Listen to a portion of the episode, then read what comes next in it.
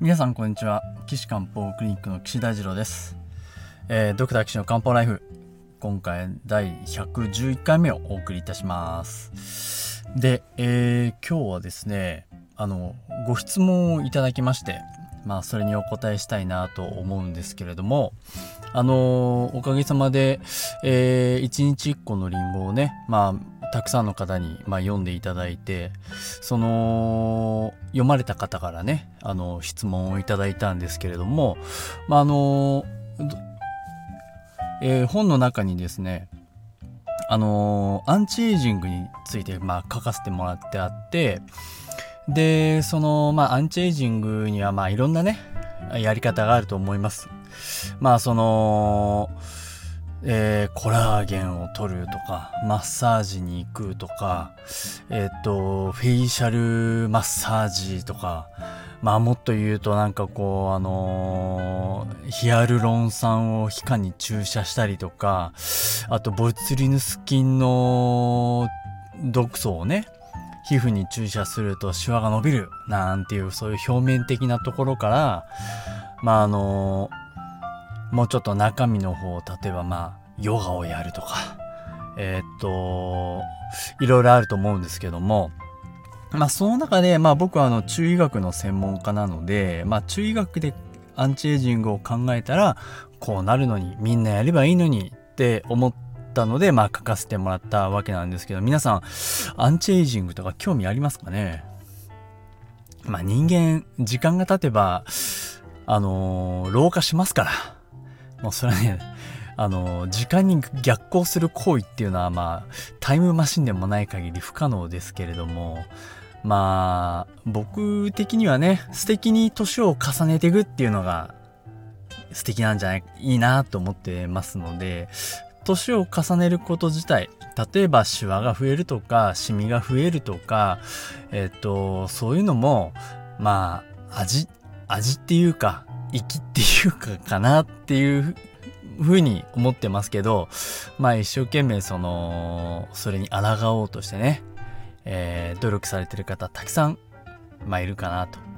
思います。なので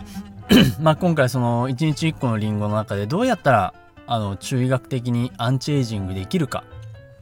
その老化に対してあの対抗できるかっていうことをですね、まあ書かせていただいて、その中に、あの豚骨ラーメンがね、究極のアンチエイジングフードなんですよっていうことを書いたんですよ。え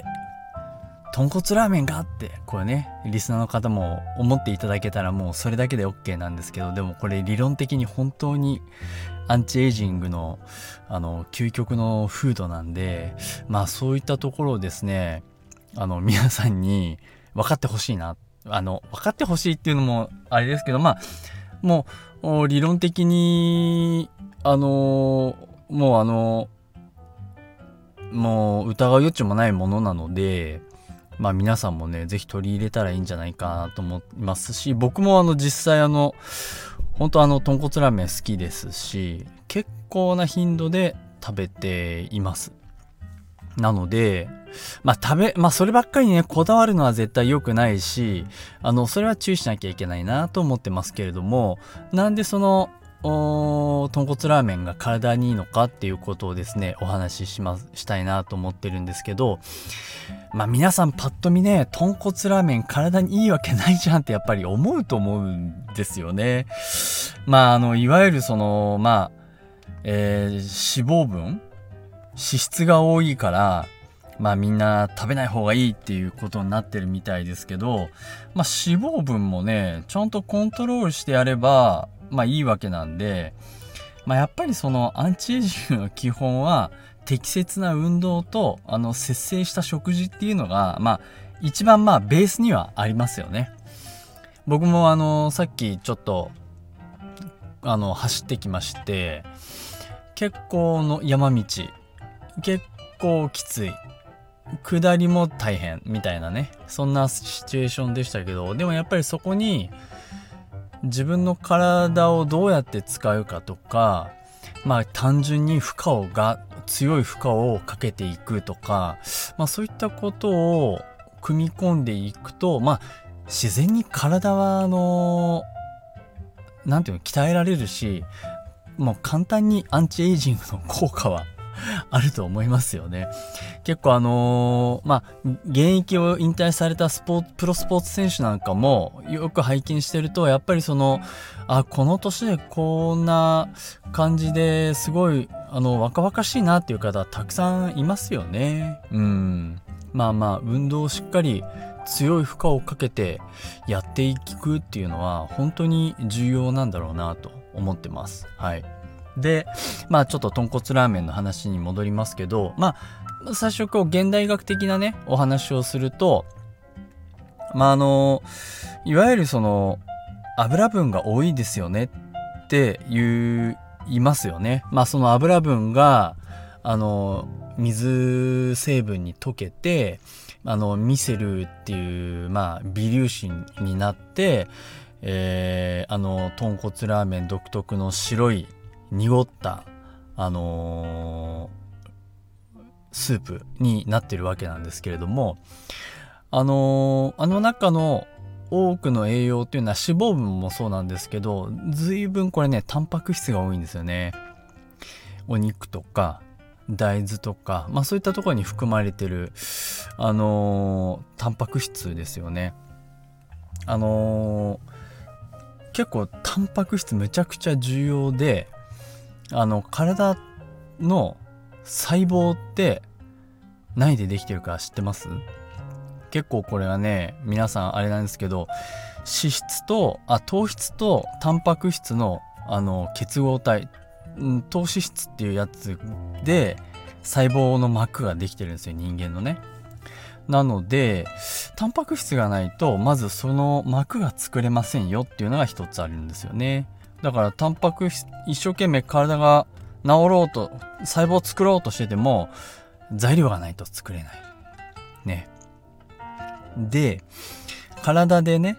あのー、こう喋ったり心臓を動かしたり脳で物を考えたりっていうこういう化学反応が起こるにあたってエネルギーが必要なんですけどエネルギーはねいわゆるアデノシン三リン酸って ATP っていうものになりますけどこれを作るわけなんですよ。作るんですけど、どうやって作るかっていうと、化学反応で作るんですよね。化学反応。なんかと何かが化学反応、まあ、あのー、起こして、まあ、電子のやり取りなんですけどね、あの、細かく言うと。それで、ATP を作って、で、それを必要なところに持ってって、あのー、まあ、簡単に言うと燃やす。うん、エネルギーを発生させる。そういうことで、えー、人間やってるわけなんですけど、その化学反応を起こすのに必要なものがいくつかあるんですけど、一つが、その反応を起こすために酵素っていうね、化学反応を進めるための酵素、補助。ね。で、それプラス、えっと、酵素の補助をする補酵素っていうのがね、あの、必要なんですよね。なんで、それが結局、酵素もタンパク質でできてるし、えっと、補酵素はね、まあビタミンのことが多いですけど、そういったものがこう、合わさって化学反応を進めるわけなんですね、細胞の中で。だから、タンパク質が少ないっていうことは、酵素が作れないっていうことは、細胞も作れん、あ、じゃあ、こえっ、ー、と ATP が作れないってことはエネルギー源が少ない。で結局これがどういう症状で出てくるかっていうとやっぱりこう疲れるとかだるいとかやる気が起きないとか体温が低いとかね。今回あのコロナの件で皆さんねあの嫌顔でもあの体温を測ってらっしゃると思うんですけどもやっぱりその体温を測ってみるとまあ37度まあ一部二部まあそれぐらいになるとちょっと心配ですけど、あれ？逆にこう、さ、36度いってないなとか、35度ギリギリですよとかってそういう人もね、いると思うんですよね。まあそういう人はやっぱり体の化学反応がうまく、起こってないんじゃないかな。もっと化学反応できるのにできてないなっていう方なんだと思うんですよね。なので、やっぱその化学反応を起こすのにはタンパク質が必要だし。であの皆さん脂肪脂肪ってね豚骨ラーメン脂肪って言いますけど確かに脂肪はあります。ただその脂肪の中に溶けてるビタミンもあるんですよね。DAKE DAKE ね。ビタミン D ビタミン A ビタミン K ビタミン E これねどれも結構重要なビタミンでいろんな化学反応の歩行素になってるんですよ。ええ、なので結構ね豚骨ラーメンよく脂肪脂肪太る太るなんて言ってますけどいや太るのはね運動不足ですよ。僕なんかもう週3ぐらいで豚骨ラーメン食べてますけどあのー、あんねあまあちょっとこのポッドキャストだと体型をお見せすることはできませんけどまあ結構昔のあのー、服とか全,、あのー、全然着れますね。10結婚した時に妻があのスーツ2着あのプレゼントしてくれたんですけどそのスーツ未だにずっとあの着さ着れてますしこの前あの あのタンスをちょっと古いタンスをあの片付けてたら高校時代のですねえっと制服が出てきました。あのー、今あの「今日から俺は」っていうアニメとか映画とか漫画とかやってますけどあの中で主人公たちが結構変形の学学ランをね着て着てるじゃないですか。あれですね。懐かしい。あの太ももんとか太くなってたりとかね。学ランもあのおへそぐらいまでしかないとかね、まあ、そういうのがこう出てきた思わず着た着てみたんですけど着れましたからね。いや体型変わってないんだって思うとちょっと嬉しいような寂しいようなもっとこうあのから背が伸びててもよかったのになと思いながらますけど。それだけ食べててもやっぱり運動してますしうーん食事もまあ1日1回ぐらいしか食べてないですしなのでやっぱそういったコントロールなんでしょうね。だから結局皆さん太っちゃって豚骨ラーメンに原因を押し付けてると。そういうとこなんじゃないかなっていう気はします。でも今お話ししたように成分的にはとっても重要なものをたくさん含んでるので僕はすごいあの栄養素的にもねあの飛んだしかもスープにして飲みやすく摂取しやすくなってるとってもいいお食事だと思ってます。なので、まあ、今はね科学あの現代科学的なお話でしたけど次はねあのちょっと薬膳とか中医学的にね豚骨ラーメンのことをお話ししたいなと思います。はい、ということであの今回もねあのご質問いただいてそのお話しさせてもらっててありがたいですけれどもあの岸漢方クリニックのホームページからですねあのお便りご質問いただいたらあのこの番組でね採用させていただいてあのご回答いたしますので、えー、どんどんご質問送ってください、えー、ご質問は岸漢方クリニックのホームページのお問い合わせ欄からお送りいただけると助かります、えー、ホームページの URL は高崎漢方人道 .com です。takasaki-kanpo.jimdo.com です。そのお問い合わせのところからあおご質問ください。よろしくお願いします。ということで、えー、次回は、えー、まあ、薬膳ってどういうふうに考えてやってるんですかっていうお話をしたいと思いますので、ぜひ皆さんお聞きください。それでは皆さんさようなら。